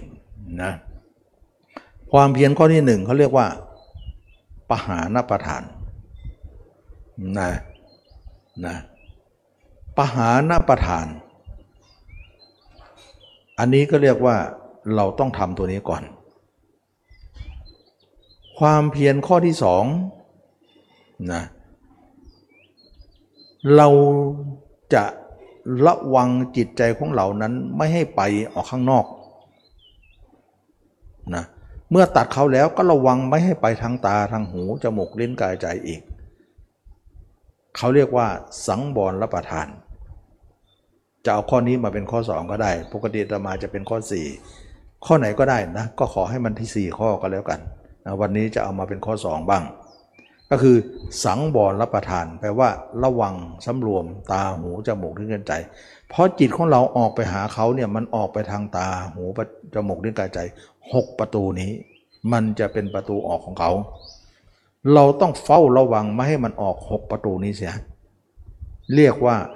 สังบรรับประทาน หรืออินทรีย์สังบรนั่นเอง เราจะต้องตัดจิตของเรานั้นไม่ให้ไปสู่ เขาตัดภาพเขาซะตอนนี้หญิงก็ไม่ต้องคิดถึงชายอีกแล้ว ชายก็ไม่ต้องคิดถึงหญิง ไม่ต้องคิดถึงใครๆทั้งนั้น ไม่ลูกหลานบ้านช่องไม่ต้องคิด คิดไม่ได้ คิดไม่เจริญ เหมือนเราตัดญาติขาดมิตร เหมือนเราทน เหมือนเราตายจากเขาแล้วนั่นทำเหมือนนั้น เราลองคิดดูที่ว่าผู้เจ้าเนี่ย ออกกรุงออกจากกรุงกบิลพัทไปนั่งใต้ต้นสีมหาโพธิ์แล้วพระเจ้าคิดถึงพิมพาจะยังไงเนาะปราหุนจะอยู่ยังไงเนาะพระเจ้าสุโธธนะจะเป็นยังไง เมืองแล้วเมืองนั้นแล้วจะใครจะครองต่อ ถ้าพระเจ้าคิดอย่างนี้พระเจ้าจะตรัสรู้ไหมนะไม่ได้นะพระเจ้าก็ขาดเลย เราก็ต้องเอาเยี่ยงอย่างอย่างนั้น นี่เองจึงเป็นว่าคนมันยากตรงนี้แหละนะบ้านเคยอยู่อูเคยนอนเคยรู้จักกันมาก่อน จะมาให้ตัดญาติขาดมิตรกันตั้งตอนวันนี้ เอา้าบัดนี้เรายังเป็นอยู่ตัดขาด วันหนึ่งตายก็ขาดอยู่ดีแหละ มันขาดด้วยกาย แต่ใจมันไม่ขาดอีกล้วก็ไปเกิดอีกนะเราต้องขาดด้วยใจสิอันนั้นมันขาดด้วยกาย เวลาตายเนี่ยมันล่ำลากันที่ไหนแล้วตายมันไม่บอกกล่าวเลย ไม่ได้ฝากได้ฝังกันเลยตายซะก่อนแล้วนะฉะนั้นจึงว่าเราทุกคนต้องทำความเพียรตรงนี้พระพุทธเจ้าตรัสรู้มาบอกว่า ความเพียรข้อที่หนึ่งปหานประทานนะตัดไปซะ อย่าเอาอะไรมาคิด เรามีราคะอยู่นะ เออ ก็อย่าคิดสิ เรามีโทสะมานะ ก็อย่าเอาเรื่องโทสะมาคิด โมหะก็เหมือนกัน อย่าเอามาคิดท่าใครทั้งนั้นนะ แล้วก็ระวังตาหูไว้ อย่าให้รั่วไหล รั่วไหลก็ดึงกลับซะนะได้ไหมล่ะ นี่คือเขาเรียกว่าความเพียรข้อที่สองคือระวังตาหูไม่ให้มันคิดถึงใคร ความเพียรข้อที่สามเราจะเอาจิตเนี่ยไม่คิดถึงใครแล้วจะมาคิดถึงตัวเองนะเราจะเอาจิตของเรามาคิดถึงตัวเองว่า ตัวเราเองนั้นเกิดมาเราได้ร่างนี้เนี่ยเราถือว่ามันเป็นของใช้อันหนึ่ง อย่างที่เคยบอกเหมือนว่าเป็นรถลาบ้านช่องห้องหอนี่แหละ ร่างกายเราก็เป็นของใช้อันหนึ่ง เหมือนรถเหมือนลาเหมือนเสื้อผ้าที่เราสวมใส่นี่เองแต่เรามายึดมั่นมัน เกินเป็นเกินกว่าที่จะเป็นของใช้กลายว่าเป็นของเราทีเดียวนะมันมันเกินไปตรงนี้แหละ ทุกคนมายึดมั่นร่างกายของเราเนี่ยมันเกินเป็นของใช้ซะแล้ว มันเป็นของเราซะแล้วนะเสื้อผ้าเนี่ยทำใจได้ว่าเออมันเป็นของใช้นะ มันเก่าแล้วก็ทิ้งไปนะให้คนอื่นไปรถลาเก่าก็ขายไปหรือทิ้งไป หรืออะไรบ้านเก่าก็ซ่อมใหม่สร้างใหม่ เราทำใจได้แต่ร่างกายของเราเป็นของใช้นี่แม่ยังไงอยู่นะแต่เขาก็คือของใช้จริงๆนะเเราทำใจไม่ได้เลยว่าถ้าเป็นของใช้นะทีนี้เราจะไปดูไหมว่าเราเป็นของเราหรือจะเป็นของใช้จริง เราก็เลยเอาจิตมาดูตัวเราตั้งแต่ศีรษะถึงปลายเท้าว่า ไล่ดูเนื้อหนังของเราว่าตับไตเส้พุงนี่ว่าเราเป็นอะไรเรามีองค์ประกอบยังไง มีกระดูกเนื้อเส้นเอ็น มีกระดูกน้อยใหญ่ มีตับมีไตมีอวัยวะต่างๆ อันนี้เขาเรียกว่าความเพียรข้อที่สาม เราจะเอาจิตมามองตัวเองด้วยอุบายใดอุบายหนึ่ง เพราะเรามองตัวเราแล้วไม่มีอุบายกำกับ จิตมันไม่อยู่ อุบายคืออะไร อุบายก็หมายถึงว่า เราเคยเห็นคนอื่น คนแก่คนเจ็บคนตาย ที่เราเคยเห็นอยู่ในมนุษย์นี้ แต่เรายังไม่ตาย แต่เราก็เห็นคนอื่นตายอยู่เสมอ แล้วเราก็เห็นเขาอย่างไง เราก็นึกถึงเราเป็นเหมือนคนนั้นสิเเช่นว่าคนตายวันหนึ่งกำลังอืดอยู่กำลังเน่ากำลังเขียวค้ำกำลังขึ้นอืดขึ้นพองอยู่ เราก็นึกตัวเองนะพองบ้างอืดบ้างเน่าบ้าง เปื่อยบ้าง เราก็เอามานึกเราอย่างนั้นนะเดินไปก็เหมือนว่าเราเนี่ยเป็นศพเดินนั่งก็ดีนอนก็ดียืนก็ดี เพราะอะไรเพราะเราอนาคตเราต้องเป็นศพอย่างนี้แหละ แต่เราเอามาประลบปัจจุบัน เพราะก่อนมันจะเป็นก็ให้มันเป็นตอนนี้ซะเลย ด้วยอุบายก่อนนะวันหน้ามันจะเป็นจริง แต่วันนี้มันก็เป็นแค่อุบาย เพื่อจะมาเสี่ยมสอนจิตนั้นให้ยอมรับว่ามันไม่ใช่ของเรา มันเป็นเพียงของใช้ นี่คือที่มาของจิตเรามาฝังแน่นอยู่ตรงนี้ แล้วก็เป็นที่มาของกิเลสเราทั้งหมดด้วย มันก็เลยเป็นอย่างนั้น เมื่ออย่างนั้นแล้วเนี่ยจิตเราก็เลยว่าเป็นที่มาของเอาจิตมาพิจารณากายของเราตั้งแต่ศีรษะถึงปลายเท้าของเรา ด้วยอุบายใดอุบายหนึ่ง อยู่เสมอ นึกเราเน่าบ้างอืดบ้างนึกเราพองนึกร่างสดๆนี้ก็ได้ ร่างเน่าร่างอืดร่างเอาจิตไล่ไปตามอาการ 32 จริง ๆ ของเราเลย ไม่ใช่ว่านึกเราเนี่ยอีกร่างอยู่ข้างนอก ร่างหนึ่งกำลังมองอยู่ร่างหนึ่ง เหมือนเราส่องกระจกอย่างนั้นไม่ได้นะ ร่างจริงอยู่ตรงนี้ร่างนั้นอยู่ตรงนอกนั้นเหมือนร่างในกระจก อย่างนั้นก็เรียกว่าจิตออกนอกแล้วไม่ได้ ให้เอาจิตอยู่ในอาการ 32 จริง ๆ ของเรานี่แหละแท้ๆของเรานี่แหละร่างสดๆของเรานี่แหละ ไล่ไปตามอาการ 32 เลย ถ้าไล่ไม่ถูกไล่ไม่ได้เอามือคำไปด้วยนึกไปด้วยคำไปด้วยลองทำดูนะเพราะจิตเราเนี่ยไม่ค่อยอยู่กับตัว แล้วก็ไม่เคยอยู่กับตัว มันก็ยากแต่ตอนแรกนั่นแหละ แต่ทำบ่อยๆบ่อยมันก็ง่ายขึ้นนะความชำนิชำนาญมากขึ้นก็ดีขึ้น ใหม่ ๆ มันจะไม่ได้เลย ก็ทำให้คนเราหลายอึดหลายคนก็อึดอัดที่จะทำเรื่องนี้ แล้วก็ทำให้เราเนี่ยไม่ไม่จริงจัง แล้วก็สุดท้ายก็เลิกลากันไป ก็มีเยอะนะแล้วบางคนทำไปได้ระดับได้ระดับหนึ่งก็มีอันจะเป็นต้องโน่นโน่นนี่นี่นะขี้เกียจขี้ค้านเข้ามาอีกหลายอย่างก็ไม่คืบคลานไปไหน สิ่งเหล่านี้ก็เตือนตัวเองนะว่า เราขี้เกียจแต่วันหนึ่งตายข้างหน้ามันไม่ขยับให้เรานะ เราขยับเข้าหามันไม่ขยับหนีนะ มันจะอยู่กับที่ เราวันนั้นตายก็จะมาโอดควรว่าไม่ได้ทำไว้ไอตอนที่ยังไม่ตายก็ขี้เกียจไปซะนี่ก็จะเป็นปัญหาอีกอาการขี้เกียจนี่ฆ่าคนมาเยอะแล้วนะนะเราก็อย่าเป็นอย่างนั้น นี่ก็เป็นเรื่องของความยากลำบากไปหมดนะแต่เราก็ต้องสู้นะสู้กันไป ความเพียรข้อที่สามก็คือว่าเราจะพยายามเห็นตัวเองด้วยอุบายใดอุบายหนึ่ง แล้วป่าลบอุบายนั้นอยู่เสมอ เดินไปก็ดีนั่งก็ดีนอนก็ดี เขาเรียกว่าภาวนาประทาน ภาวนาแปลว่าทำให้เจริญขึ้นนะเราจะค้นคว้าในร่างกายของเรานี้ว่าเรายินดีอะไรในร่างกายนี้ มันเป็นข้อยของใช้นะ แต่เราจะมาเป็นของเราได้อย่างไร เราไปดูซิว่ามันเป็นอะไรของเรา นะเรายินดีอะไรตรงไหนเดิมปรากฏว่าดูไปดูไปเราก็เห็นว่าตัวเราไม่มีอะไรที่จะน่ายินดีเลย เมื่อเป็นอย่างนี้เนี่ยเราก็พยายามอบรมอยู่อย่างนี้อยู่เนืองๆนี่เองจึงเป็นความเพียรข้อที่สามนะยากทุกข้อเลย ไม่มีข้อไหนง่ายเลยนะความเพียรข้อที่สี่เราเห็นตัวเองด้วยอุบายใด เราต้องรักษาอุบายนั้นอยู่เสมอเป็นเครื่องอยู่ของชีวิต เพราะอะไร เพราะเราจะย้ายจิตเราเนี่ยจากคนอื่นมาอยู่กับตัวเองแล้ว เหมือนย้ายสัมมโนครัวนั่นเองนะย้ายทะเบียนบ้านนั่นเองว่า ไปอยู่บ้านเขามาเยอะแล้ว ไม่เอาละย้ายทะเบียนมาอยู่ตรงนี้ดีกว่า เราอยู่กับเขาวุ่นวายสัมมโนครัวเราก็มีแต่ไม่อยู่จะอยู่กับตัวเองปักหลักปักฐานอยู่ตรงนี้ แล้วก็อยู่กันถึงตายเลย ไม่ต้องไปอยู่กับใครแล้ว คนอื่นก็เรื่องของคืนดิเราก็เรื่องของเราสิ แต่ตอนนี้ใจเราไปอยู่คนอื่น คนอื่นมันมันอยู่ในใจเราไปหมดเลย เมาผิดพลาดมาแต่แต่แรก เพราะความไม่รู้ของเรา ความเพียรข้อที่สี่นี้เขาเรียกว่า อนุรักษณาประทาน แปลว่ารักษาไว้ให้เป็นเครื่องอยู่ ให้พินโยภาพอยู่ ให้ปรากฏอยู่เสมอ ว่าเราจะอยู่กับตัวเอง นี่คือความเพียรข้อที่สี่ สี่ข้อนี้จะแก้ปัญหานี้เลย แก้กรรมได้ เราใช้ความเพียรใช้กำลังทั้งหมดทุ่มสุดฤทธิ์เลย หัวชนฝาเลยนะสี่อย่างนี้ให้ได้ แล้วเราจะฆ่ากรรมตัวนี้ได้นะกรรมเป็นเครื่องจำแนกคนนะ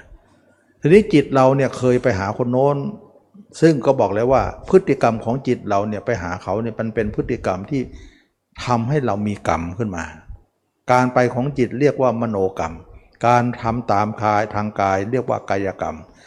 ปากพูดไปเรียกว่าวจีกรรม กรรมทั้งสามนี่เองขับเคลื่อนให้เราเวียนว่ายแต่เกิด แต่ตอนนี้เราจะตัดกรรมของเราหมดเลย ไม่ให้คิดถึงใคร แล้วก็คิดถึงตัวเองเท่านั้น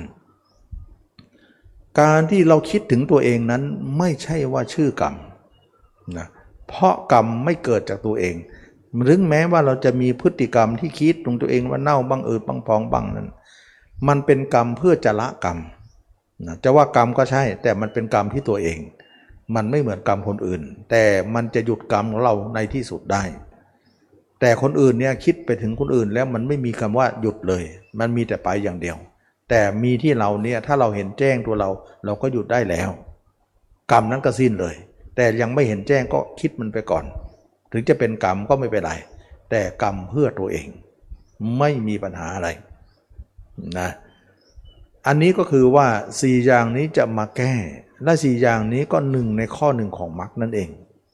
นะฉะนั้นพุทธเจ้ารู้อะไรท่านถึงจะเป็นพุทธเจ้า ท่านรู้อะไรมาบอกเรา ก็รู้มรรคนั่นแหละนะมรรคคือความรู้พุทธเจ้าที่มาบอกมูสัตว์ทั้งหลายว่า ทุกคนจะต้องไปด้วยมรรคไม่ใช่ไปเพราะฌาน ที่เราทำไป ไม่ใช่อย่างนั้นนะฌานหรือสมาธิที่เราทำไปนั้นไม่สามารถจะไปนิพพานได้ อันนี้ก็เราก็ทำมาแล้วนี่ว่านิพพานไม่ใช่ฌานฌานไม่ใช่นิพพานนั้นทุกคนเลยเคยทำสมาธิมาบ้างแล้ว หยุดจริง แต่หยุดแล้วออกมาไปอีกแล้วนะไม่ได้หยุดหยุดชั่วข่าว มันไม่ได้หยุดจริงจังอะไร แต่ตอนนี้เราจะให้หยุดจริงจังเลย นะหยุดจริง ๆ เลยไม่ให้มันเป็นอย่างนั้น ถ้าเราหยุดได้ถ้าแผนไปตามที่เราวางไว้ เวลาเข้าสมาธิก็หยุดนิ่ง ออกมาก็หยุดนิ่งหมดเลย เราจะเป็นชาติสุดท้ายเลยนะแล้วก็วันๆมีแต่ตัวตัวเองอยู่กับตัวเอง ไม่อยู่กับคนอื่น นี่ เราก็ไม่มีกรรมแล้ว อยู่คนอื่นเป็นกรรมไงนะเป็นมโนกรรมไงอยู่ตัวเองไม่มีกรรม นะกายวาจาก็กลายเป็นกริยาไป กริยาเดินบ้างนั่งบ้างนอนบ้างว่าไป แต่เป็นเพียงกริยาไม่ใช่กรรม แต่ถ้าไปหาคนอื่นเนี่ยเป็นทั้งกรรมนะเป็นทั้งกรรมเป็นทั้งกริยาไปหมดเลย อันนั้นเป็นเรื่องของการเวียนว่ายฉะนั้นเราทำอย่างนี้แหละเราจะแก้ว่าเราเกิดชาตินี้จะเป็นชาติสุดท้าย ตายแล้วจะไม่มาเกิดอีก แก้ปัญหานี้ได้นะ ทีนี้เมื่อเราเห็นทำอย่างนี้เนี่ยเป็นความเพียรชอบ อย่าลืมนะว่าความเพียรชอบมี 4 ข้อนะหนึ่งตัดภาพเขาทั้งหมดไม่ให้จิตเราคิดถึงใครๆแม้แต่ลูกหลานบ้านช่องห้องหอใครๆไม่คิดทั้งนั้นนะก็ยกตัวอย่างที่ว่าพุทธเจ้าเนี่ยนั่งยศใต้สีมาโพนะคิดถึงใครๆอยู่ จะตัดสรู้ได้ยังไง ท่านไม่คิดถึงใครเลยนะเหมือนโลกนี้มีเราคนเดียวเท่านั้นเองอย่างเงี้ยแต่ท่านเด็ดเดี่ยวมากเนาะ ท่านมีสมบัติมากมาย มีทั้งประประสาทสามฤดูมีกองทัพ มีเมืองใหญ่โตโอฬารมีพระสมบัติ มีขุมทองทั้งสี่นะขุมทรัพย์ทั้งสี่โผล่โผล่โผขึ้นมาทั้งสี่ด้านของเมือง มีทองเนี่ยโผล่ขึ้นมาเองนะบุญบารรมีมาก เรานี่โอไม่มีอะไรข้าวน้ำก็ไม่มีอะไร ทองเข้าหนวดกุ้ง สะดุ้งอยู่นั่นแหละนะ เราเรียกว่าทองเข้าหนวดกุ้งสะดุ้งจนเลือนไหว ยังเป็นห่วงอยู่ทองเข้าหนวดกุ้งเองคิดอยู่นั่นเนี่ยยังไม่รู้จักจบ สมบัติอะไรก็ไม่ใช่จะมีมากมาย แต่คิดไม่อยู่ มันไม่มีกำลังอะไรเลยนะพุทธเจ้าสุดยอดจริงๆนะเหมือนไม่มีอะไรเลย เราก็ทำเหมือนท่านสินะเหมือนเราคนเดียวไม่มีกับใครทั้งนั้นทำอย่างนี้จะได้ไหมนะ ความเพียรข้อที่หนึ่งตัดขาดให้หมดเลย ไม่ให้คิดถึงใคร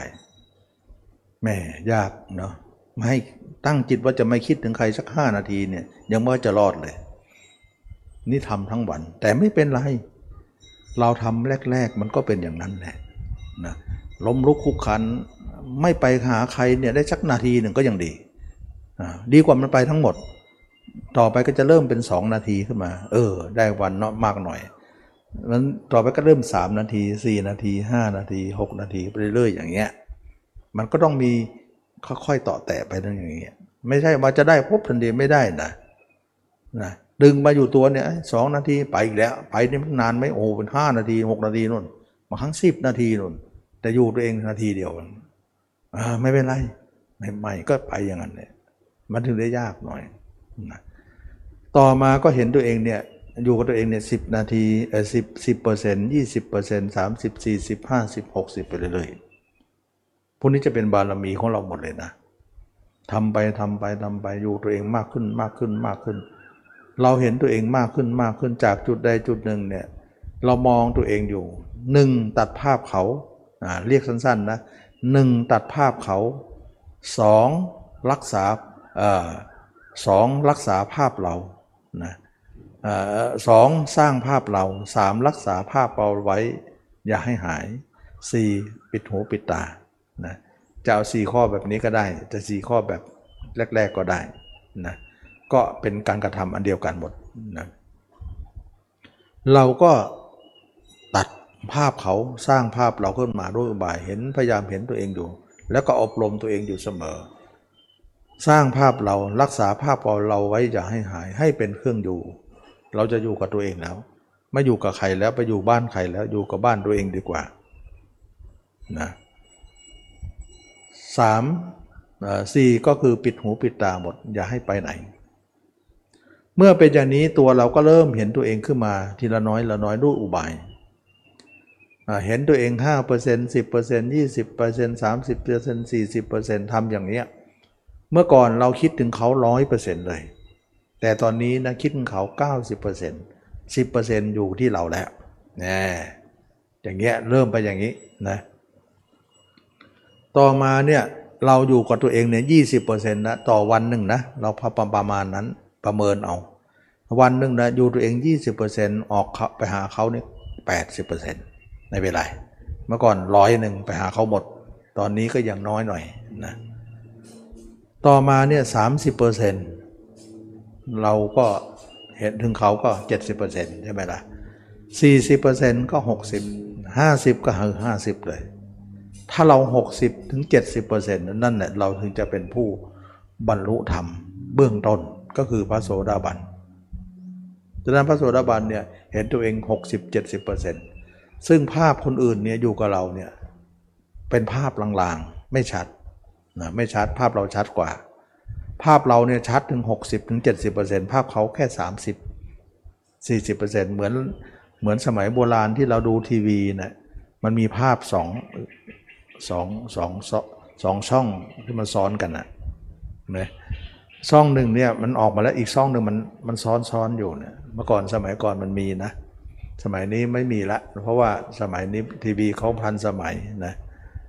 ภาพเราเนี่ยชัดกว่า 60-70%ภาพซ้อนๆนั้นก็เป็นภาพลางๆ อยู่เบื้องหลังลึกๆ อย่างนั้นแหละแสดงว่าภาพเขาอ่อนไปแล้ว ภาพเราแรงขึ้นมา คนอย่างนั้นเนี่ยเขาเรียกว่า โสดาบันนั้นโสดาบันจะมีภาพเราเนี่ยชัดกว่า 60-70%ซึ่งชัดตรงนี้เนี่ยทำให้เราไม่ตกต่ำละ นรกเราจะปิดเลย ราะว่าเราจะตายคาภาพเราได้ เพราะภาพเรามีกำลังมากกว่า ภาพเขา 30-40%นี้ไม่สามารถจะดึง 60-70%เราได้ เราสามารถจะดึงเขาได้เหมือนผู้ใหญ่ดึงเด็กได้ เด็กไม่สามารถจะดึงผู้ใหญ่ได้ นั่นเองนะเราจะตายคาภาพตัวเอง ตายพาคาบคนอื่นไปหมดเลยไปเกิดใหม่หมดเลย แต่ตายพาคาบตัวเองเนี่ยเราก็จะไม่เกินเจ็ดชาตินะเเพราะอะไรเพราะกิเลสเรายังมีอยู่ ก็เจ็ดชาติไม่เกินนั้นนะเราก็จะเข้าสู่พระอรหันต์ได้เลย แต่ถ้าเห็นตัวเองมากขึ้นมากขึ้นมากขึ้นมากขึ้น เห็นถึงตัวเองร้อยเปอร์เซ็นต์นะเราเห็นตัวเองชัดร้อยเปอร์เซ็นต์ภาพคนอื่นศูนย์เปอร์เซ็นต์เลยทำอย่างนี้ได้ไหม ตอนนี้เราย้ายจากภาพ ย้ายจิตเราจากภาพคนอื่นมาอยู่กับตัวเองถึงร้อยเปอร์เซ็นต์แล้ว เมื่อจิตตัวเองอยู่ถึงตัวเองร้อยเปอร์เซ็นต์ได้ ภาพคนอื่นก็หายวับไปเลย ไม่มีแก่เราอยู่เลย กลายเป็นว่าภาพเราชัดที่สุดในโลก ภาพเราภาพเดียวเท่านั้น ไม่มีภาพคนอื่นมาแจมเลย เราก็ชนะเลยนะเราก็ชนะเลย เขาเรียกว่าสงครามด้วยภาพนะภาพเขากับภาพเราทำสงครามกัน มันไม่เหมือนการทำสมาธิฌานนะฌานนี่เพ่งที่ลมจมูกบ้างลมหายใจเข้าออกบ้างร่มพ่มเออเพ่งที่หน้าผากบ้างเพ่งที่ท้องบ้างคำบริกรรมบ้าง อันนั้นคนละเรื่องเลย อันนั้นมันทางไปพรหมโลก แต่อย่างเนี้ยคนละเรื่องเลยอย่างนั้น ต้องเข้าใจว่า อย่างนี้เป็นคำสอนพุทธเจ้าที่ท่านแสวงหามา เราถึงได้รอพุทธเจ้าอุบัติขึ้นมาในโลกก่อน ถึงจะรู้วิธีนี้ได้ แต่วิธีแบบนั้นน่ะไม่อุบัติก็รู้ได้นะเพราะมนุษย์มีปัญญาที่จะรู้เรื่องนั้นได้ เรื่องฌานเนี่ย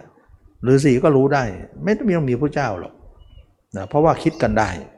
แต่อย่างนี้คิดกันไม่ได้เลย เพราะความรู้สูง ก็เอาอย่างนี้กันแล้วกัน ว่าเราเกิดมาเราคิดเรื่องนี้ได้ไหมล่ะอืมไม่คิดไม่นึกเลยว่าจะทำอย่างนี้ เราเรียนสูงมาเท่าไหร่ล่ะ เราไม่เคยคิดเลย นั่นยังไงสติปัญญาเรา ถ้าทำมันง่ายที่ไหนเราทำก็ยาก รู้ก็ยาก ความรู้ทางโลกเรา ไม่มีความหมายเลย มารู้ตรงนี้ฉะนั้นเราก็โง่ทางธรรมนะแต่ฉลาดทางโลก ยังไงทางธรรมเราก็โง่อยู่ดี เราก็ต้องอาศัยพุทธเจ้าจังเดี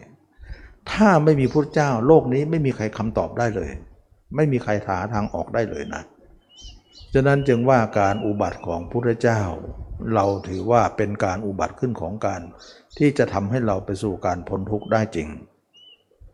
เมื่อเป็นอย่างนี้แล้วจิตเราก็เห็นตัวเองร้อยเปอร์เซ็นต์เมื่อร้อยเปอร์เซ็นต์เห็นแล้วนี่สว่างสวัยมากแจ้งชัดหมดในตัวเราภาพคนอื่นไม่มีแล้ว แล้วเราจึงทราบชัดว่าร่างกายของเรานั้นเป็นของว่างเปล่า เป็นของใช้จริง ๆ ไม่ใช่ของเราจริง ๆ เป็นเพียงของใช้แล้วหน่าเบื่อของใช้อันนี้ มีแต่เลือด มีแต่เนื้อ มีแต่อุจจาระปัสสาวะ มีแต่เหงื่อแต่ไข มีแต่สิ่งปฏิกูล เราเบื่อของใช้นี้เหลือเกิน รู้เป็นของใช้ยังไม่พอเบื่อในของใช้อันนี้อีก ว่าเราอยู่กับของใช้นี้มาได้ยังไง เราเบื่อเหลือเกินมันมีแต่เลือดแต่เนื้อมีแต่อุจจาระปัสสาวะ มีแต่สิ่งปฏิกูลแล้วมาหลงกันได้ยังไง ซึ่งเราเห็นชัดอย่างนั้นแล้วเนี่ยความเป็นหญิงเป็นชายก็กระเด็นขาดจากเราเลย เมื่อก่อนนะตอนทำใหม่ ๆ นะแหมหญิงเนี่ยจะไม่ให้คิดถึงชายนี่แหมมันลำบากเหลือเกินนะมันอยากจะคิดอนะชายไม่ให้คิดถึงหญิงนี่มันกระวนกระวาย แต่มาถึงจุดนี้แล้วหมดและความเป็นหญิงเป็นชาย ไม่กระวนกระวายอะไรเลยนะมันกระวนกระวายตอนที่เรากระหายอยู่เท่านั้นเอง แต่ถ้าเราอิ่มใช่แล้วเราหมดการความกระหายแล้ว มันก็ไม่บวนกระวนกระวายที่จะไป ปรากฏว่าจิตเรานั้นเบื่อหน่ายเราหมดความเป็นหญิงเป็นชายได้ เออนะเมื่อก่อนเราจะคิดถึงหญิงถึงชาย เราก็ห้ามตัวเองห้ามก็ไม่ค่อยจะอยู่ด้วยนะ เพราะใจมันก็หาย ใจมันอยากจะไป เพราะมันเคยไป แต่ตอนนี้ไม่ได้ห้ามใจเลย ใจเราไม่อยากไปถึงไล่ไปมันก็ไม่เอา แสดงว่ามันทำลายความรู้สึกนั้นได้แล้ว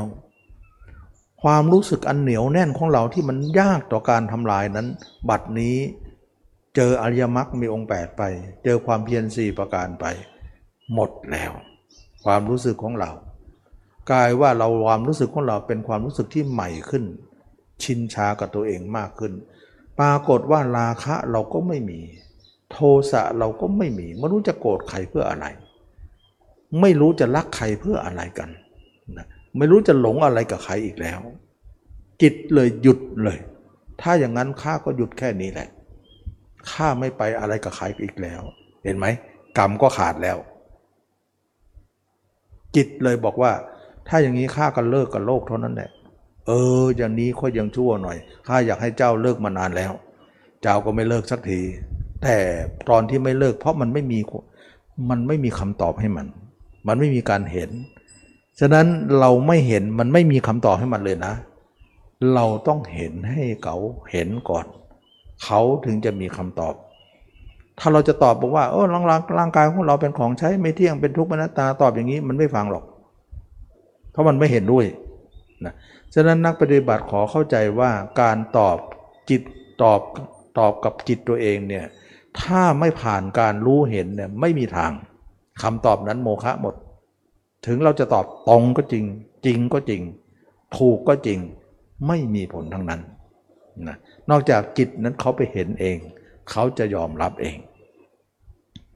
เราตอบให้เนี่ยไม่มีทางหรอกให้เขาได้ตอบตัวเองมันเอง ด้วยการเห็นของเขาเอง เขาจะพอใจนะอันนี้ก็ขอบอกเลยว่า การเห็นตัวเองนั้น เราต้องให้เขาไปเห็น เขาถึงจะยอมรับ ฉะนั้นเมื่อเป็นอย่างนี้แล้วเนี่ยพระอนาคามีก็เกิดแก่คนนั้น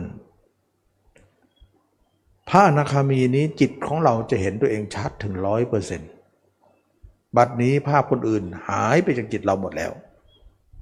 เพราะเรามาเอาเขามาเนี่ยตั้งแต่เกิดมาก็เอาคนนั้นมาคนนี้มามากมายจนถึงอายุป่านนี้เนี่ยมันเต็มไปหมดแล้ว บัดนี้ออกให้เกี้ยงหมดเลย ไม่มีแล้ว เราก็ไม่มีพฤติกรรมอะไรกับเขาแล้ว พฤติกรรมนั้นไม่มีกรรมก็ไม่มีนั่นเองนะเข้าใจไหมพฤติกรรมของจิตที่จะคิดนั้นก็หายไปคิดถึงคนนี้ก็หายไปคิดถึงคนนั้น ไม่มีแก่ใจ เพราะราคะเราสิ้น โทสะเราสิ้น โมหะเราสิ้น มันก็ทำให้เราไม่อยากจะไปไหน อยู่กับตัวเองไป ก็เลยทำให้เราไม่มีกรรมนะเห็นไหมมันหยุดแล้วทีนี้เมื่อเป็นอย่างนี้แล้วเนี่ยเราก็พิจารณาตัวก็จบแล้ว เห็นวันวันหนึ่งเนี่ยพระอนาคามีเนี่ยวันวันเห็นตัวเองชัดที่สุดในโลกนะคนอื่นไม่มีเลยสักคนเดียว เราออกหมดแล้ว นี่คือนี่นี่คือข้อแตกต่างระหว่าง นี่คือพระอนาคามี ส่วนปุถุชนคนอย่างเรานะ วันวันหนึ่งมีภาพคนอื่นชัดที่สุดในโลก ภาพคนอื่นหลายคนก็หลายอารมณ์ ยกเว้นภาพเราภาพเดียวที่ไม่มี อันนี้คือปุถุชน วันวันหนึ่งก็มีแต่ภาพคนอื่นโน่นโน่นนี่นี่นี่นั่นเต็มทั้งวันเลยวุ่นวายไปหมดเลย ยกเว้นแต่ภาพเรานะไม่มีเลย มีแต่ภาพเขาหมดเลย นี่คือปุถุชนนะ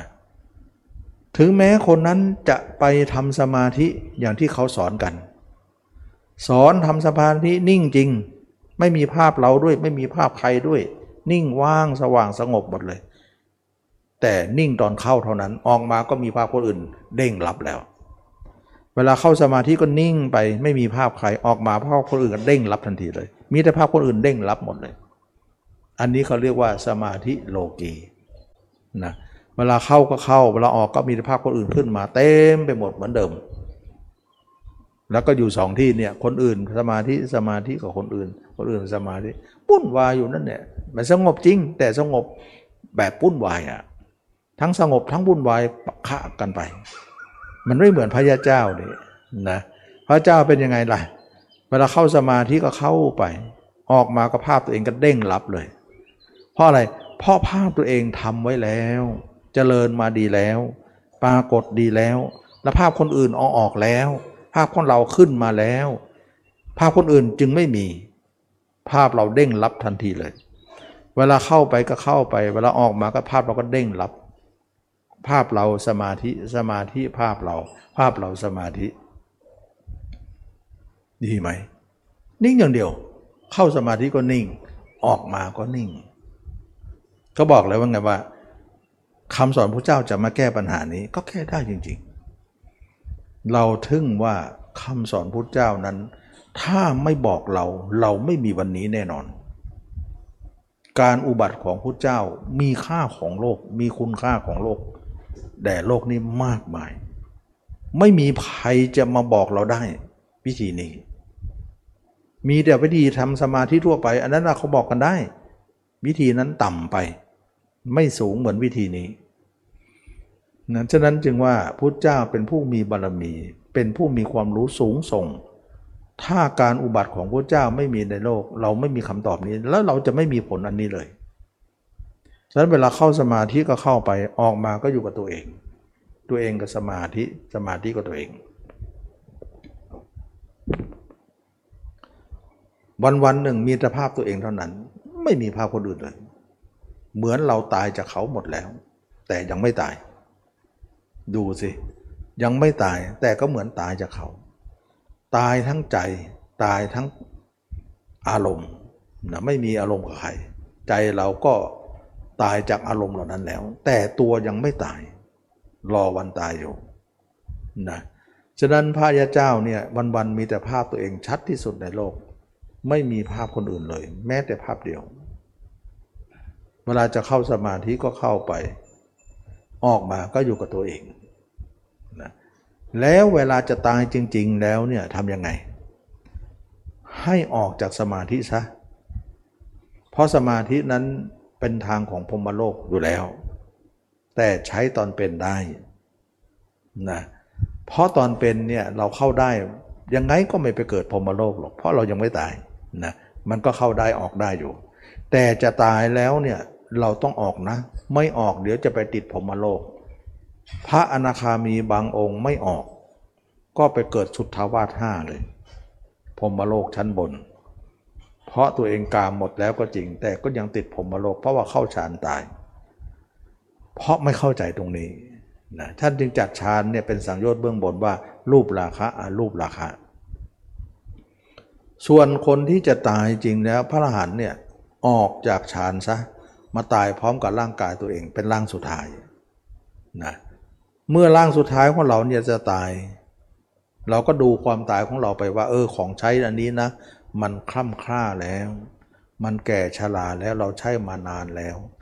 สมควรที่จะทิ้งแล้ว มันกำลังจะตายจากเราอยู่ เราก็รอดูว่าจะตายลงเวลาไหน แล้วเราก็จะจากกันไปซะ เหมือนผ้าคีริ้วอันหนึ่งที่เราพร้อมที่จะทิ้ง เราใช้มานานแล้ว เป็นผ้าคีริ้วซะแล้วฉะนั้นพระอรหันต์เนี่ยดูกับตัวเองไปก็ดูความตายตัวเองว่าเมื่อสุดท้ายเราจะมาถึงตรงไหน มีเวทนาเป็นที่สุดก็ให้รู้ว่าเวทนาเป็นที่สุด มีชีวิตเป็นที่สุดก็ให้รู้ว่ามีชีวิตเป็นที่สุด ตายแล้วจักเย็นในโลกนี้ เวลาตายก็วูบเลย เจ็บหน่อยทนเอานะเพราะเข้าฌานมันไม่เจ็บเนี่ยแต่มันจะไปเกิดพรมโลก แต่ถ้าอยู่กับไม่ไม่เข้าฌานอยู่กับตัวเอง จะตายแล้วมันเจ็บหน่อย แต่ทนเอาว่าความเจ็บมันมาด้วยกันกับร่างกายนี่แหละ เราทนเอาหน่อยสิ นะเดี๋ยวความตายมาความเจ็บก็จะถูกความตายตัดทิ้งไป เราจะให้ความตายมาตัดความเจ็บเราออกไป เวลาตายปุ๊บเมื่อสุดท้ายมาถึงความตายก็มา แล้วก็ความเจ็บก็หายวูบไปเลย ตอนนี้ภาพเราหายแล้ว หายพร้อมกับความตาย จิตเรานั้นจะมีภาพใครอยู่อีก ไม่มีเลยนะ จิตเราไม่มีแม้แต่ภาพเรา ไม่มีในฌานไม่มีภาพคนอื่นมานานแล้ว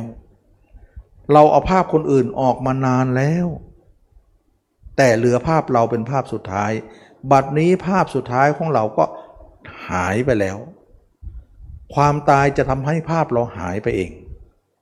ปรากฏว่าจิตของเรานี้ไม่มีภาพใครไม่มีภาพเรา ไม่มีภาพเขาไม่มีอยู่ในฌานคนนั้นนิพพานเป็นชาติสุดท้าย นี่คือนิพพาน และเราจะเกิดครั้งนี้และตายครั้งนี้เป็นครั้งสุดท้าย เราเกิดมาจะไม่ตายไม่มีหรอก แต่ขอตายเป็นครั้งสุดท้าย แล้วจะไม่ไปเกิดอีกนะที่พระเจ้าบอกว่าพระเจ้าแก้ว่าตายแล้วเนี่ยจะไม่ให้เกิด แต่ชาวโลกแก้เกิดแล้วไม่ให้ตาย พยายามจะเอายาอะไรมาเป็นอมตะ ยาอะไรจะเป็นยุอายุวัฒนะ ที่จะให้เรามีชีวิตอยู่ยังไงก็ตายหมด แต่พระเจ้านี่ตายไม่เป็นไรไม่แก้ไม่แก้แก้ตรงที่จะมาเกิดอีกก็ไม่เกิด เพราะอะไร เพราะเราไม่มีเชื้อไม่มีการปรุงแต่งแล้วเราสิ้นกรรม สิ้นกรรม การที่จิตหยุดได้เนี่ยเขาเรียกว่าจิตหมดกรรมนะนะ